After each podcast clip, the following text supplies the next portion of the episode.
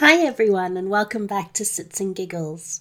Today we have something really special for you.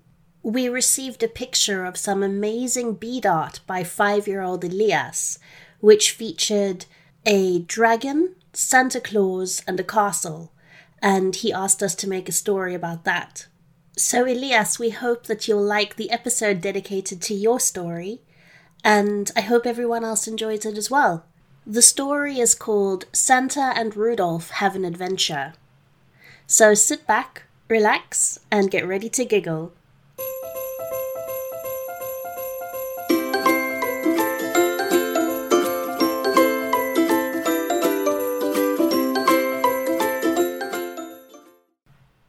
Once upon a time, long before any of us were born, Santa Claus lived in the North Pole all alone with just his reindeer for company. There were no elves to help him make the toys, and no Mother Christmas to cook him a hot supper every night after he came home from the Christmas factory all tired and hungry.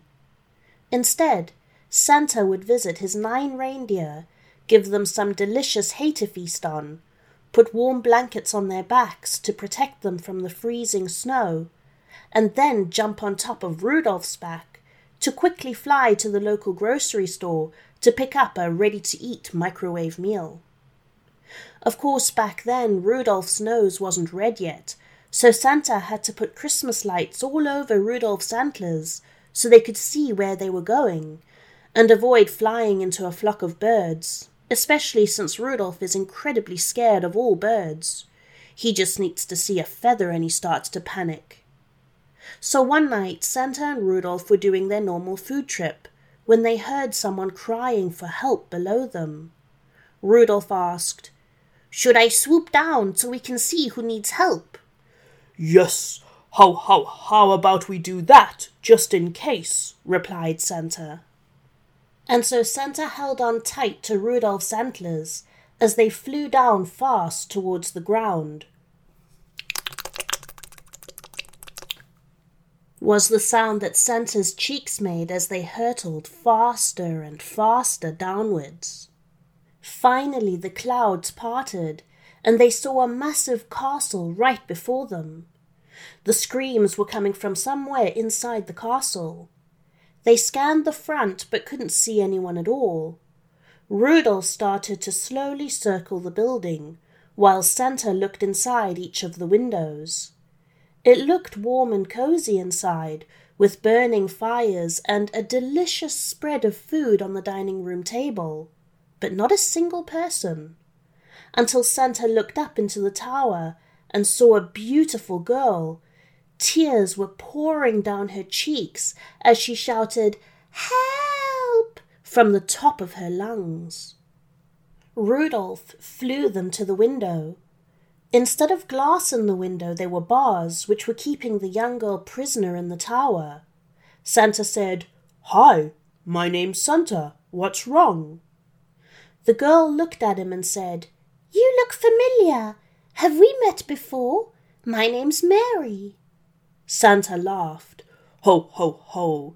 It's very likely you've seen me when I delivered your presents to your front door on Christmas Eve. The girl looked at him. She inspected his red suit and big bushy beard. Yes, that sounds about right, she said. She then continued, Any chance you can rescue me from this tower, Santa? An evil dragon grabbed me off the ground when I was out for a walk in the enchanted forest. He held me in his claws and flew me all the way here, and then he locked me into this tower. He then said something about turning me into a delicious meatball and pasta dish. I really don't want to be his dinner. She then burst back into tears. Don't cry, Mary, said Santa. He hated seeing her cry. It made him feel sad, and it made her face all red and blotchy, and he was kind of disgusted by the little pieces of snot that clung to her nose and bubbled when she tried to breathe. Wipe those tears, and please wipe that nose. Rudolph and I will save you. Stay right here, and we'll find a way in. Well, I have no choice to stay here until he decides to eat eat me, Mary sobbed. But thank you. Please hurry, guys. I'm scared. Santa waved as Rudolph flew down to the ground. They'd have to figure out a way to get inside without getting caught by the dragon. It probably sounded a lot easier than it was, especially since the dragon seemed to have security cameras all around the front of the castle. They stood on the ground trying to figure out a way in for quite some time. The longer they stood there, the bigger and scarier the castle seemed to become. Maybe we could. Oh no, that won't work at all, mumbled Santa. Or we could. No, no, we'd be caught immediately, replied Rudolph. Oh, hi there. You two look a bit lost and confused. Anything I can do to help? Santa and Rudolph looked up and saw Big Brad Wolf staring back at them, a big smile on his face. Well, I don't know if you can, said Santa. You see, we're trying to get into the castle without anyone seeing us. Can you think of a way? Well, began Brad, I have the unlucky tendency of blowing down houses that I'd like to enter. Just ask the three little pigs. They complain about it all the time. But if you can't do that, how about the chimney? I considered going down a chimney once, but I managed to inhale a bunch of smoke instead. But if there's no fire going, you should be okay, I hope. Ho, ho, ho! That's a great idea! shouted Santa. Rudolph can fly me to the roof and wait outside Mary's window to pick us up when we escape. Thank you, Brad. You're a genius. Brad's smile grew even bigger. I'm so glad I could be helpful for once. Usually I just cause a bunch of problems. I'm off to brag to my mom about this. Good luck with your breaking and entering. And then Brad laughed, because he never thought he'd say those words and he also realized he'd committed the same crime a few times in his own life. All in the name of good, of course. Breaking and entering is a very bad thing to do otherwise. Santa jumped onto Rudolph's back, and they flew upwards towards the chimney. Once there, Rudolph left Santa and flew back to Mary's window, while Santa put his legs down the chimney and sat on the ledge. Now that he was up here, looking down at the narrow entrance and long drop down to the bottom, he was having just a few second thoughts. He was also regretting the four doughnuts he'd eaten that day. Hopefully he'd fit. He sucked in his belly and jumped. Bang, bash, crash. Down went Santa until, oh! He landed on his bum in the fireplace. Well, that was easy, Santa thought to himself. I think I'll be entering all homes that way from now on. So much more convenient than a door. He stood up, dusted off all the soot, and took a look around the room. He had landed in the room with the feast, and he couldn't help but sneak a little taste as he continued to look around. He saw a long spiral staircase leading upwards, which he suspected would take him to Mary's room.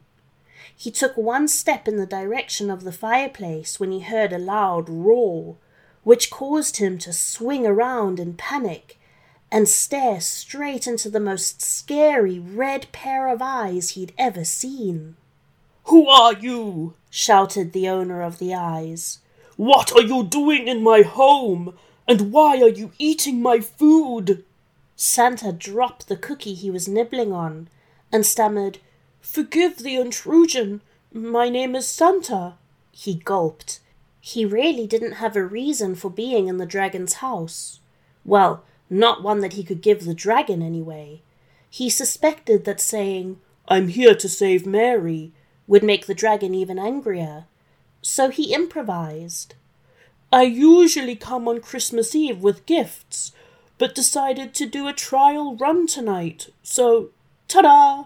Here I am. He gulped again. The dragon looked at him for a long time and then asked, So where's my gift? Oh, ho, ho, ho, laughed Santa nervously. You don't get gifts during the trial run, silly. But I can promise you you'll love your gift in a few days' time. Santa crossed his fingers behind his back. The dragon was definitely going on the naughty list and not getting a gift. So, um, lovely place you have here, Santa continued. I was just curious to see what's up those stairs.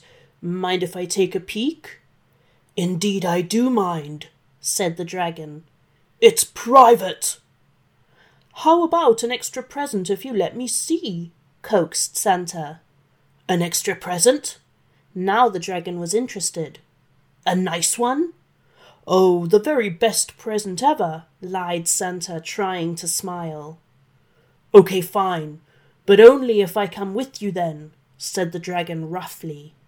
So together Santa and the dragon climbed the stairs, and the dragon unlocked the bolted door. Santa could hear Mary and Rudolph talking behind it. Who's there? shouted the dragon and barged inside, spotting Rudolph outside the barred window. Santa ran in behind him. Oh, that's just my reindeer Rudolph. Never mind him. But it was too late. The dragon had grown angry. How dare you speak to my prisoner? Shouted the dragon, and spat out a hot breath of fire at the same time. ah, ah. Santa could hear Rudolph crying and tried to find him through the smoke. As Santa neared the window, he could see the metal bars had melted from the flames, and there was Rudolph, his nose bright red, all burnt and sore. Tears streamed down his cheeks, but he stayed there so that Mary and Santa could quickly climb through the window and onto his back. Once they were both safely on Rudolph's back, Santa looked at the window and saw the angry dragon still spewing fire at them. He had also tried to climb out of the window to catch them, but had got stuck, probably from too much feasting at that filled up table of food. Poor Rudolph cried the whole way home to the North Pole, and as soon as they landed, he stuck his nose deep into the icy cold snow. Thank you for rescuing me, cried Mary as she stroked Rudolph's back and held Santa's hand. Santa looked at Mary and realized that he didn't want her to leave again. But he couldn't hold her hostage like the dragon, so instead he asked her, Mary, how would you like to marry me and stay here with us forever? Oh, Santa, Mary said, I would love to. And so that is how Santa Claus met Mary Claus, or Merry Christmas as she prefers to be called. Through the years, their elf children were born to help Santa with the business of making gifts each year, and Mary would prepare a delicious dinner each night for Santa so he didn't have to live off microwave meals anymore. Poor Rudolph's nose never recovered, but instead stayed bright red like a lamp, which did come in handy for lighting the way during those dark Christmas nights. But most importantly, the dragon remained on the naughty list forevermore, which is a lesson to us all. Always be good, or you'll end up on the naughty list and Christmas won't be much fun at all. Thank you so much for inspiring that story, Elias. We enjoyed writing it for you and we loved getting your artwork. If anyone else wants to inspire a story or just send us a picture, then please email us at sitsandgiggles.podcast at gmail.com or you can find us on Instagram at sits underscore giggles. We look forward to hearing from you. Until next time, thank you for listening. Bye.